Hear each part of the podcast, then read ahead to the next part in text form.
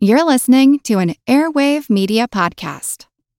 This podcast is sponsored by Talkspace. May is Mental Health Awareness Month, and Talkspace, the leading virtual therapy provider, is encouraging people to talk it out in therapy. By talking or texting with a supportive licensed therapist at Talkspace, you'll gain insights, discover truths, and experience breakthroughs that will improve how you live and how you feel. With Talkspace, just answer a few questions online and you'll be matched with a therapist. And because you'll meet your therapist online, you don't have to take time off work or arrange childcare. You'll meet on your schedule, whenever you feel most at ease. Plus, Talkspace works with most major insurers, and most insured members only pay a $25 copay or less. No insurance? No problem. If you want to make progress toward a mentally healthier place, Talkspace is here for you. Now get $80 off your first month with promo code SPACE80 when you go to Talkspace.com. Match with a licensed therapist today at Talkspace.com. Save $80 with code SPACE80 at Talkspace.com. My name is Greg Jackson. I'm a PhD holding historian, a professor, and the creator of History That Doesn't Suck, a podcast that makes legit, seriously researched American history come to life through entertaining stories. Join me for a chronological telling of the United States story, from the Revolution to fractious Civil War, tenacious inventors, brave reformers, and more. With more than 100 episodes, you can already binge listen your way from 1776 to the early 20th century. Listen to History That Doesn't Suck on Spotify.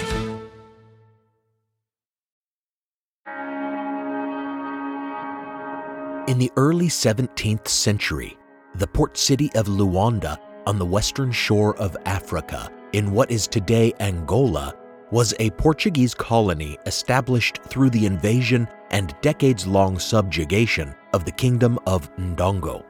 An estimated 50,000 Angolans, many of them captured as prisoners of war, were shipped to foreign ports as chattel slaves often via the Middle Passage to the New World. One ship, the San Juan Bautista, carried 350 slaves bound for the Spanish colony of Veracruz. But along the way, two English privateers attacked the vessel and seized some of the Africans aboard. These two privateer ships, the White Lion and the Treasurer, landed carrying, quote, 20 and odd, end quote, of these enslaved Africans at the English settlement of Jamestown in Virginia in late August of 1619. Some of these men and women are recorded as having been sold to prominent settlers in Jamestown, including the colonial governor of Virginia, George Yardley, and they are viewed as the first African slaves in the United States. Some may quibble, though, their being the first African slaves must be specified, as some Native Americans had previously been enslaved by settlers. And some may point to African slaves in Spanish colonies in what is today Florida to argue that the slaves brought to Virginia in 1619 were not the first Africans enslaved on land that today is part of the continental United States. And this, of course, is true. Nevertheless, the date 1619 has long stood as the beginning of African slavery in English colonial America, and certainly as the beginning of the transatlantic slave trade in Virginia, which can be viewed as the birth of the Southern institution of slavery. Despite my caveats, recognition of 1619 as the beginning of American slavery is not controversial. Search any academic database JSTOR, EBSCO, Gale, and you'll see scholarly articles and books almost universally identifying 1619 as the birth of American slavery. In fact, you'll see more disagreement about the end date, with some choosing 1862, the year of the Emancipation Proclamation, or 1865, the end of the Civil War, and some suggesting slavery did not truly end until as late as 1877, the end of Reconstruction. The point is, such milestones will always be matters of emphasis and interpretation. The only reason that the beginning date of 1619 is so quibbled over now is that 400 years later, in 2019, the New York Times Magazine published a special issue launching the 1619 Project, an initiative that sought to, quote, reframe the country's history, end quote. with a central focus on the lasting repercussions of slavery and the contributions of black Americans, and it approached this simply by asking readers to consider, quote, what it would mean to regard 1619 as our nation's birth year, end quote. Since then, the project earned its creator, journalist Nikole Hannah-Jones, both a Pulitzer Prize and enough criticism that this series of articles and the educational resources it inspired are now buried beneath a stinking pile of controversy.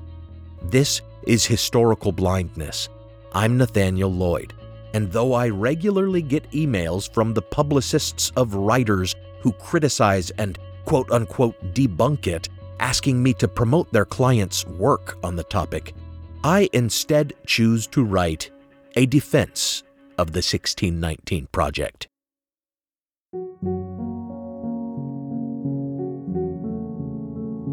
Before we continue, I want to thank my newest patrons. Thanks, Kate, William, Michael, and Jeffrey, and a special thanks to Rebecca and Dawn for pledging as new partner level patrons, as well as Isabella, a partner patron who pledged back in the summer, whom I've overlooked in my thanks. Additional thanks to Kevin for increasing his pledge amount, and further thanks to Fred for his donation and kind words on PayPal. I really appreciate all my patron support.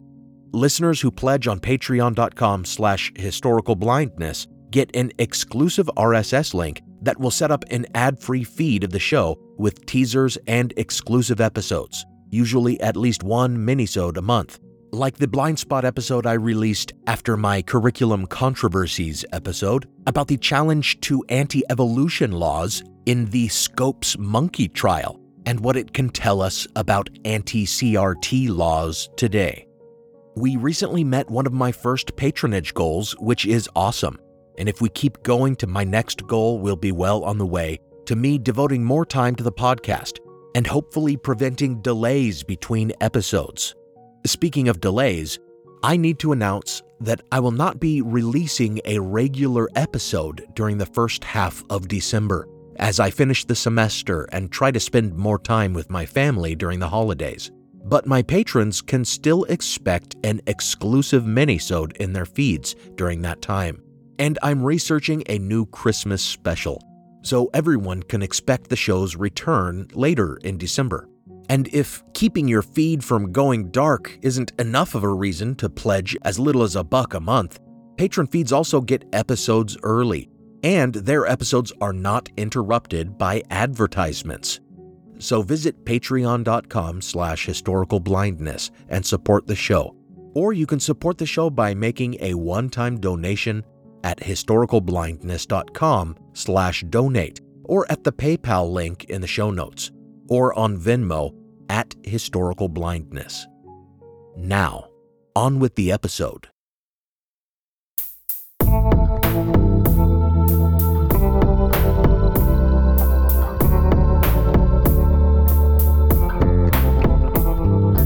Welcome to Historical Blindness.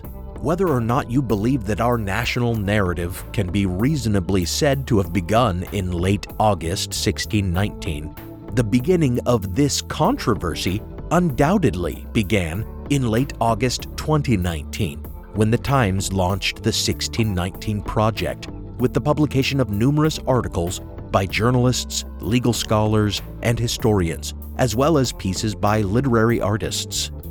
Nikole Hannah-Jones's introductory essay argues that the country's founding principles about inalienable rights and equality were not genuine until black Americans, to whom said equality was not extended and such rights were denied, struggled to make them real. Additional articles included sociologist Matthew Desmond's argument that cruel labor practices representative of American capitalism had their start in the treatment of slaves on plantations, journalist Jamelle Bouie's tracing of obstructionist partisan politics and counter-majoritarianism to the efforts of Southern politicians to preserve slavery, historian Kevin Kruse's piece on segregation and its connection to white flight and suburban sprawl, and journalist Linda Villarosa's discussion of some medical stereotypes and myths previously used to justify slavery that persist even today.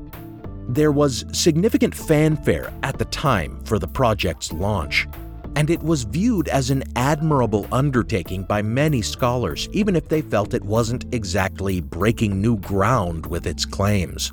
As Alex Lichtenstein, editor of the American Historical Review, explained, it struck him, quote, as laudable if unexceptional, end quote. Certainly, the Times and the writers involved in the project must have expected some criticism and controversy, considering the provocative tone taken by Hannah Jones and other contributors, and the central conceit of the entire project, which suggests the popular view of our nation's founders and their principles may be a myth, and that something more distasteful lies rotting in our roots, poisoning the whole tree.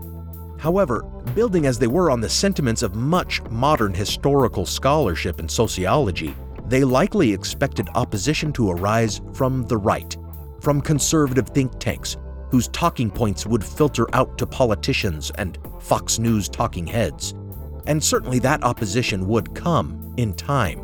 But imagine their surprise when strong criticism arose first from the left.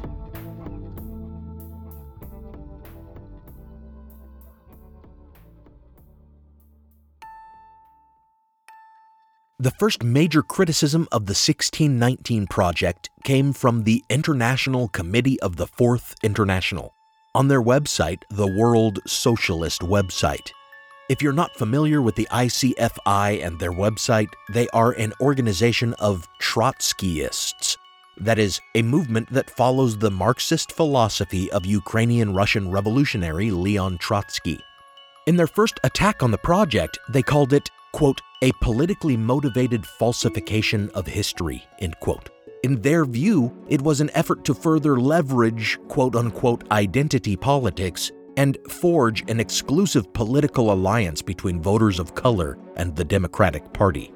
This accusation really reeks of conspiracy theory, since the Democratic Party was not an official sponsor of the project, and the writers who contributed to it, while liberal and progressive, are not explicitly affiliated with the party and may indeed lean farther left than many Democrats, or may even have some sympathy for certain Trotskyist views and share some of their criticisms of the Democratic Party. It's hard to tell, since journalists and historians typically try to steer clear of working directly for any political party, since it could undermine their authority and or credibility. Regardless, though, the accusation is pretty rich, considering the central criticism that the Trotskyists leveled at the 1619 Project was itself politically motivated. They took a special umbrage with Nikole Hannah Jones's characterization of racism being, quote, in the DNA, end quote, of the United States.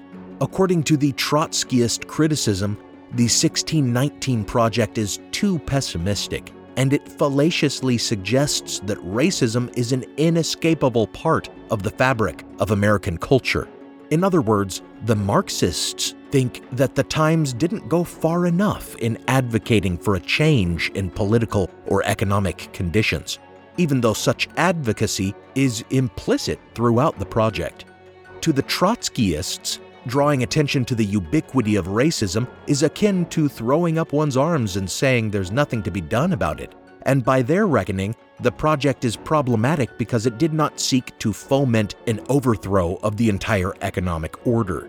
And how did they further their argument? By publishing a series of interviews with historians who also criticized the 1619 project, though none of them on the same ideological grounds. Among the larger group of historians interviewed on the World Socialist website, only four of them James McPherson, Victoria Bynum, Gordon Wood, and James Oakes signed a letter penned by Princeton historian Sean Wilentz that demanded corrections be made to the articles thus far published. The letter insisted that it was only a matter of keeping the Times accountable and seeing factual inaccuracies retracted and corrected. Their complaints mostly focused on Nikole Hannah Jones's introductory essay, and their biggest sticking point, the inaccuracy they have spent the most time rebutting, is Hannah Jones's assertion that, quote, one of the primary reasons the colonists decided to declare their independence from Britain was because they wanted to protect the institution of slavery, end quote. These historians and many others refute this notion, arguing that anti slavery activism was not prominent enough in Britain at the time for it to seem like a threat to slaveholders in America. And anti slavery principles were actually very prominent in New England, where the Revolution began, and were even proclaimed by certain revolutionaries like Thomas Paine and John Adams. However, others have pointed out the way that the Constitution made definite concessions to slaveholders in the Three Fifths Compromise, the Slave Insurrection Clause, and the Fugitive Slave Clause, and actually ensured the continuation of the transatlantic slave trade in America for another 20 years with the Importation Clause. This can be viewed two ways as proof that the country was already moving swiftly toward the banning of slavery and thus is not racist at its roots, or as evidence that these slaveholders here saw the world swiftly moving toward abolition and by their participation in the founding of this new country sought to negotiate the preservation of slavery. Certainly, it had that effect, and the existence of slavery was ensured in America for a half century longer than it would exist in Britain.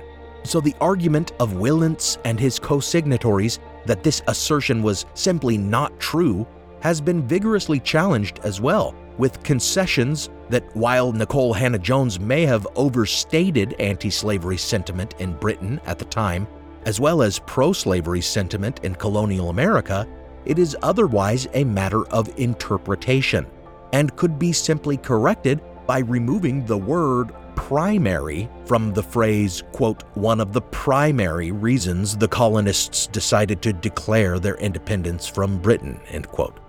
Likewise, the letter signers took issue with Hannah Jones's argument that black Americans struggled for their freedom, quote, largely alone, end quote, suggesting that this erases the historical contributions of white abolitionist allies. But here, Hannah Jones's modifier exonerates, for she did not claim that they struggled entirely alone, only largely. And certainly this too must be conceded as a matter of perspective and interpretation, since throughout the centuries of slavery and segregation, it certainly was a lonely struggle for most who endured it. A further objection the letter signers raise is Hannah Jones's focus on Abraham Lincoln's support of colonization or the removal of freed African Americans from the country, and that while he opposed slavery, he also opposed black equality.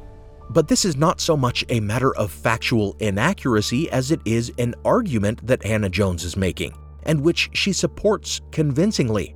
Indeed, it is an argument that, as Alex Lichtenstein says in his American Historical Review editorial, quote, many historians will find persuasive, end quote and one shared by Lincoln's esteemed contemporary, Frederick Douglass, who asserted that Lincoln, quote, shared the prejudices of his white fellow countrymen against the Negro, end quote. So, in the end, while these leading scholars claimed to be correcting factual errors, they were instead disagreeing with her interpretations and, at most, quibbling over some overstatements.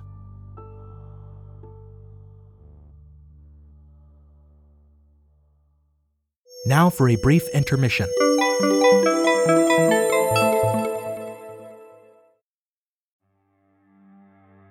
What really happened on the unsinkable Titanic? What made the 1904 St. Louis Marathon the strangest event in Olympic history? Whatever became of missing boy Bobby Dunbar? And who was the child who returned in his place?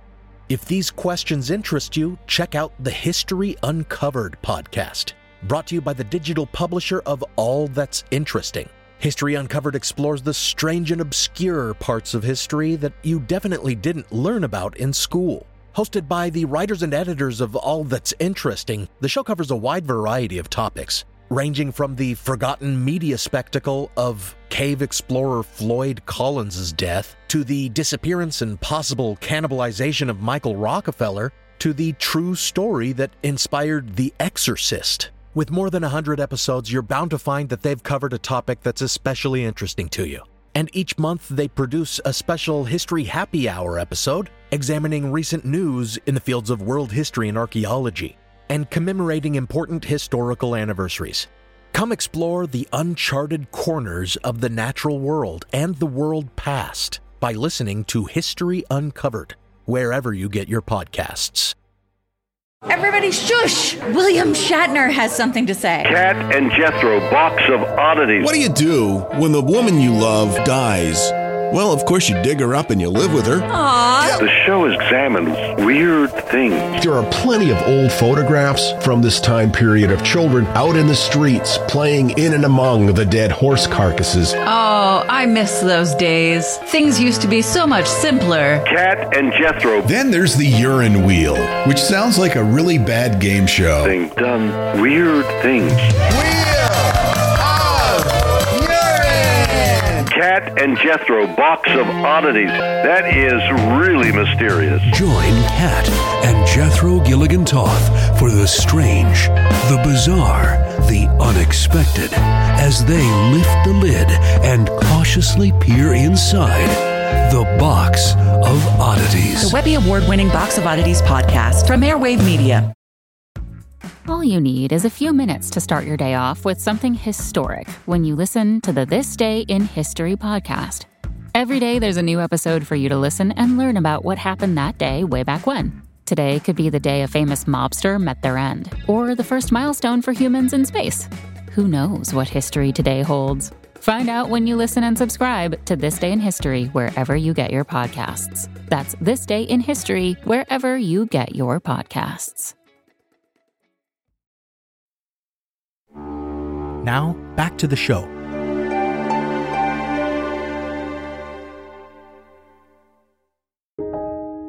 While Wilentz and his co-signatories are certainly well-respected historians, the fact is that Wilentz approached far more than four other historians to join his crusade against the 1619 project. But everyone else refused to be a part of such an attack.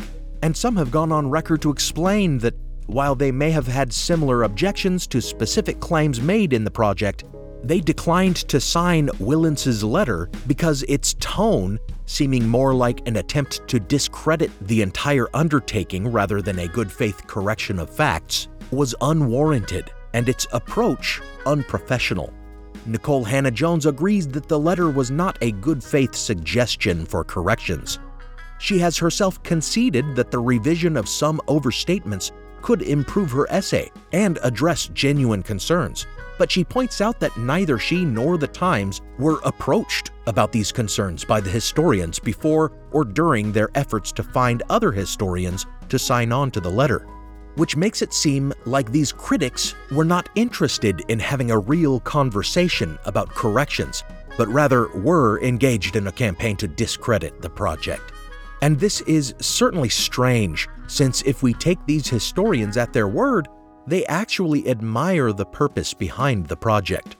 According to Sean Wilentz, speaking to The Atlantic, quote, each of us, all of us, think that the idea of the 1619 project is fantastic. I mean, it's just urgently needed. The idea of bringing to light not only scholarship but all sorts of things that have to do with the centrality of slavery and of racism to American history is a wonderful idea. End quote. And if that is the case, and as Wilentz also said, quote, far from an attempt to discredit the 1619 project, our letter is intended to help it, end quote, then why has it been almost universally regarded as discrediting? Probably because of its tone, identified as problematic by Thavolia Glymph, one of several black historians that Sean Wilentz failed to convince to sign his letter, among others.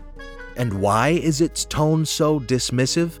It has been suggested that these historians are gatekeeping, protesting the mere idea of journalists spearheading a reframing of American history. it has been further suggested that their criticisms all boil down to the central complaint that they would have written the articles differently, the perpetual grievance of the toxic nerd. As Lichtenstein points out, Gordon Wood, in his criticism of the project, quote, seems affronted mostly by the failure of the 1619 project to solicit his advice, end quote. And according to the aforementioned Thavolia Glymph, quote, they think they're trying to fix the project the way that only they know how, end quote. Furthermore, Nell Irvin Painter, another black historian who refused to sign the letter, has stated that, quote, for Sean and his colleagues, true history is how they would write it, end quote. These historian critics cannot really object that no true historians were consulted in the making of the project, though, as numerous respected historians contributed to it, including Mary Elliott, the curator of the Smithsonian's National Museum of African American History and Culture, Tiya Miles, a history professor at the Radcliffe Institute for Advanced Study at Harvard University, Khalil Gibran Muhammad, the Ford Foundation Professor of History, Race, and Public Policy at Harvard Kennedy School, and New York Times best-selling historian Kevin Kruse. And perhaps the prominence of Kruse and his Twitter celebrity can explain the intensity of principal opponent Sean Wilentz's criticism. For Wilentz and Kruse both teach in the same department at Princeton. Could jealousy that the Times asked Kruse to contribute and not Wilentz lay at the heart of this debacle?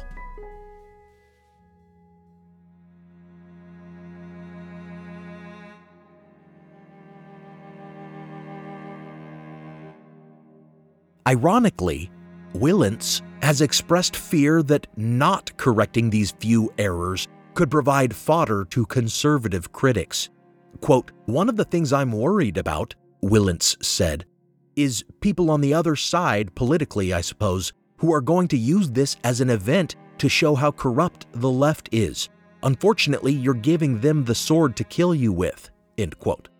As true as this might have been, Wilentz's letter did worse than handing a sword to the project's opponents. It gave them a cannon.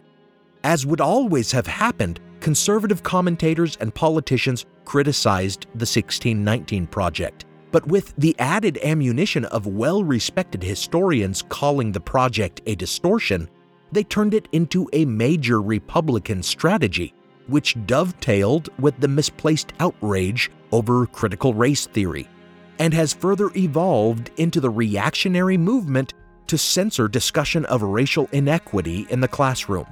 So let's address some of the less intellectual arguments originating from rather more expected precincts. One of the most vociferous critics actually sounds rather academic the National Association of Scholars. If you look further into this organization, though, they are an explicitly conservative advocacy group bent on combating what it sees as a liberal bias in academia, with a special focus on opposing affirmative action and multiculturalism. Not really surprising that this group would dislike the 1619 Project, especially after Nikole Hannah-Jones was awarded the Pulitzer Prize for commentary for her work on it, and the Pulitzer Center rolled out its 1619 Project curriculum. In its eagerness to counter the project and find their own alternative anniversary to suggest was the true birth of the nation, they started the 1620 Project, memorializing the signing of the Mayflower Compact as a more appropriate true beginning of the country. What's ironic is that far from discrediting the 1619 Project, this impulse to find an alternative early 17th century origin of the country only legitimizes what the Times was doing, showing that it's all simply a matter of interpretation and argument. I, for example, would argue that while it's useful to point to the Mayflower Compact as an indication of the growing tendency toward democratic self government, holding up the radical Puritans that we have come to call the Pilgrims and the document they drew up permeated as it is by Christian imagery and language, does not really stand as a good representation of the birth of America for any who are not Christian. Moreover, to view the Puritans of Plymouth Colony as the true exemplars of America rather than the settlers of Jamestown is rather selective. Plymouth was a decidedly unusual colony among early settlements. If you view extreme piety as an American ideal, they're your go to. But their religious devotion was unusual compared to most early settlers. And of course, they did not murder women accused of witchcraft like some other Puritan settlements, but whether that makes them more representative of America and its entire history really depends on how pessimistic or optimistic your view of the country is. And more to the point of the 1619 Project, the fact that the Puritans of Plymouth Colony did not keep slaves certainly stands as a counterpoint to the settlers in Virginia. But the sad fact is that in 1614, six years prior to the arrival of the Puritans there, an Englishman abducted dozens of Native Americans from the area, including the man who would later serve as the Pilgrims' own interpreter, Tisquantum, or Squanto, and sold them into slavery in Spain. So, search as we might for some sunnier and less squalid idea of our nation's beginnings, perhaps as the 1619 Project asserts, slavery is always there, rearing its ugly head.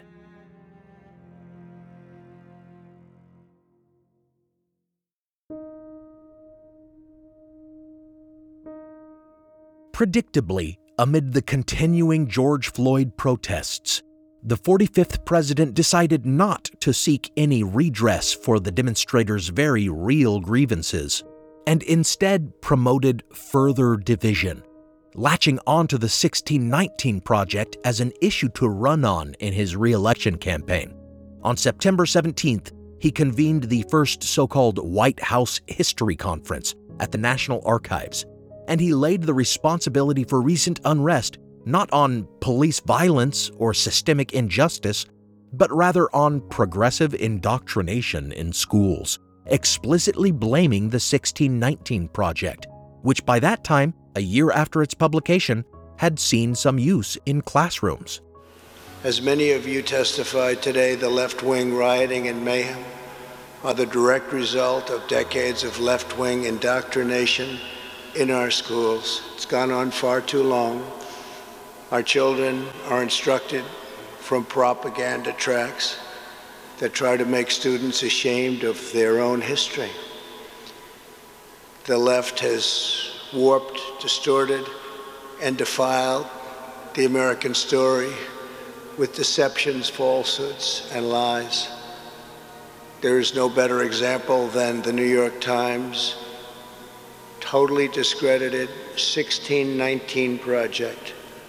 His solution was to establish by executive order a 1776 commission to promote, quote, patriotic education, end quote. The irony abounds with this commission.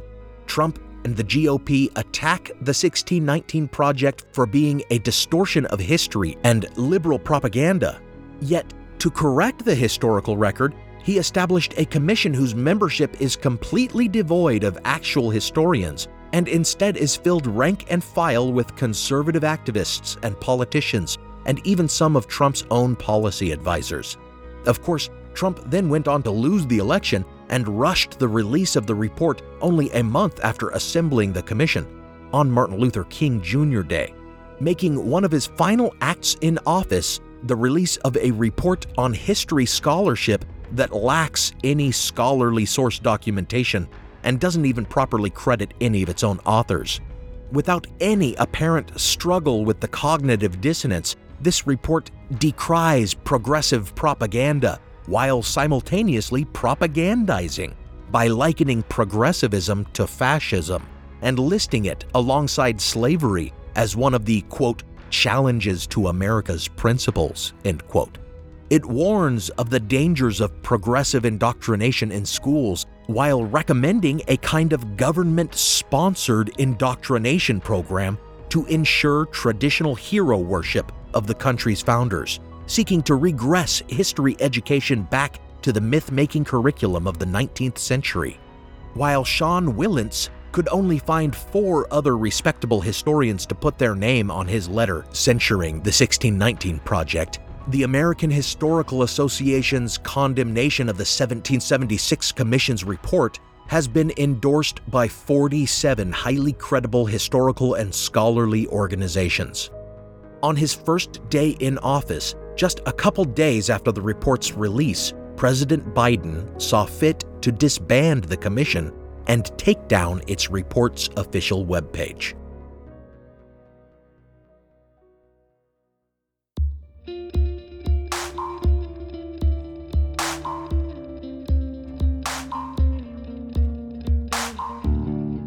As with critical race theory, the central objection to the 1619 Project has been that it is being taught to our youth. Unlike CRT, though, which isn't really being taught outside of academia, the 1619 Project actually has inspired a high school curriculum presented by the Pulitzer Center. However, as the editor in chief of the New York Times Magazine, Jake Silverstein, has observed, quote, there is a misunderstanding that this curriculum is meant to replace all of U.S. history, end quote.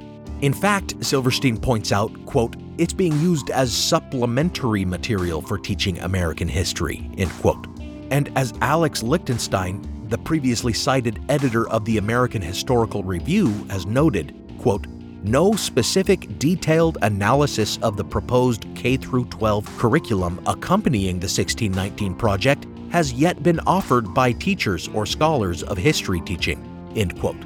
Calling this blind spot, quote, puzzling and ultimately inadequate to the vigor of the objections, end quote.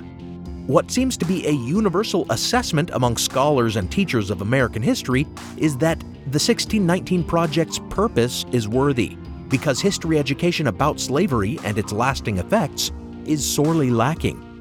The Southern Poverty Law Center found in its 2018 report, Teaching Hard History, that, quote, schools are not adequately teaching the history of American slavery. Educators are not sufficiently prepared to teach it, textbooks do not have enough material about it, and as a result, students lack a basic knowledge of the important role it played in shaping the United States and the impact it continues to have on race relations in America.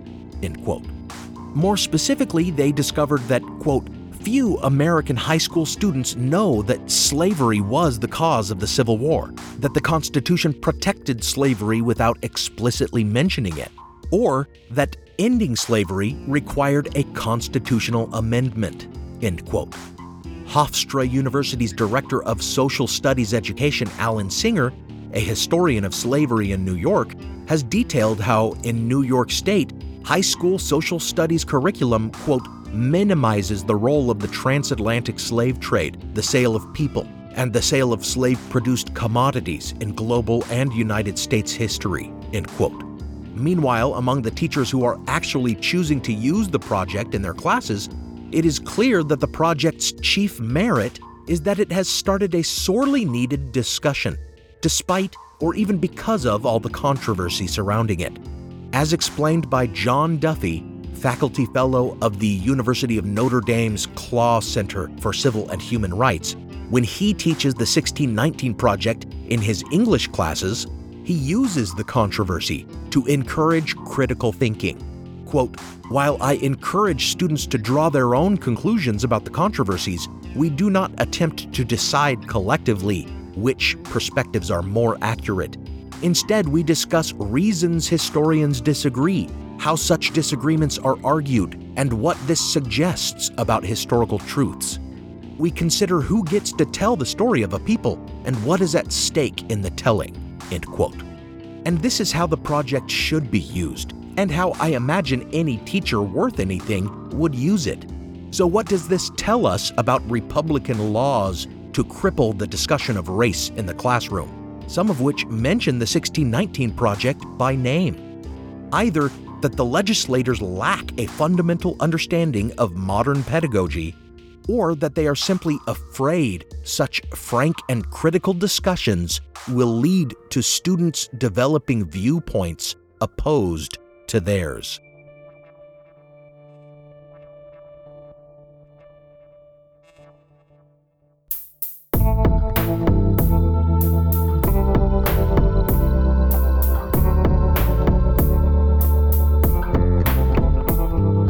Thanks for listening to this episode of Historical Blindness. Special thanks go out to my partner patrons Diane, Robert, Joe, Evelyn, Joe E., Devlin, Ian, Jessica, Fred, Robin, Mateo, Myth Eater, Do More Kid, Emily, Katie, Elizabeth, Terry, Isabella, Rebecca, and Dawn. As my most supportive listeners, I imagine you recognize the importance of taking off the rose tinted glasses when looking at the past.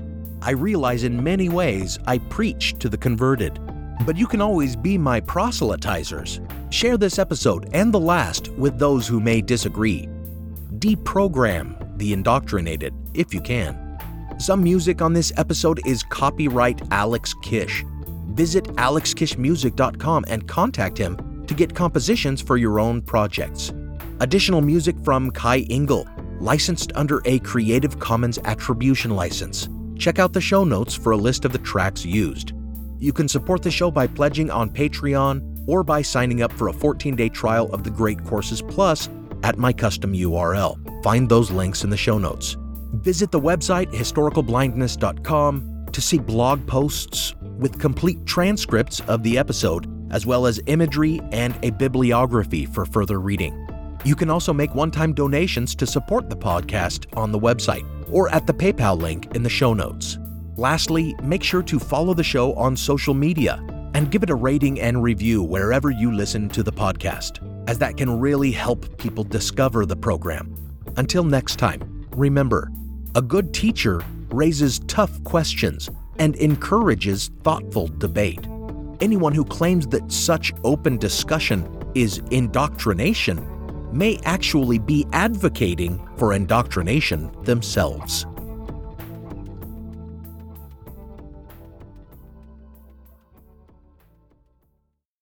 History isn't black and white, yet too often it's presented as such. Grey History The French Revolution is a long form history podcast dedicated to exploring the ambiguities and nuances of the past. From a revolution of hope and liberty to the infamous Reign of Terror, you can't understand the modern world without understanding the French Revolution. So search for the French Revolution today.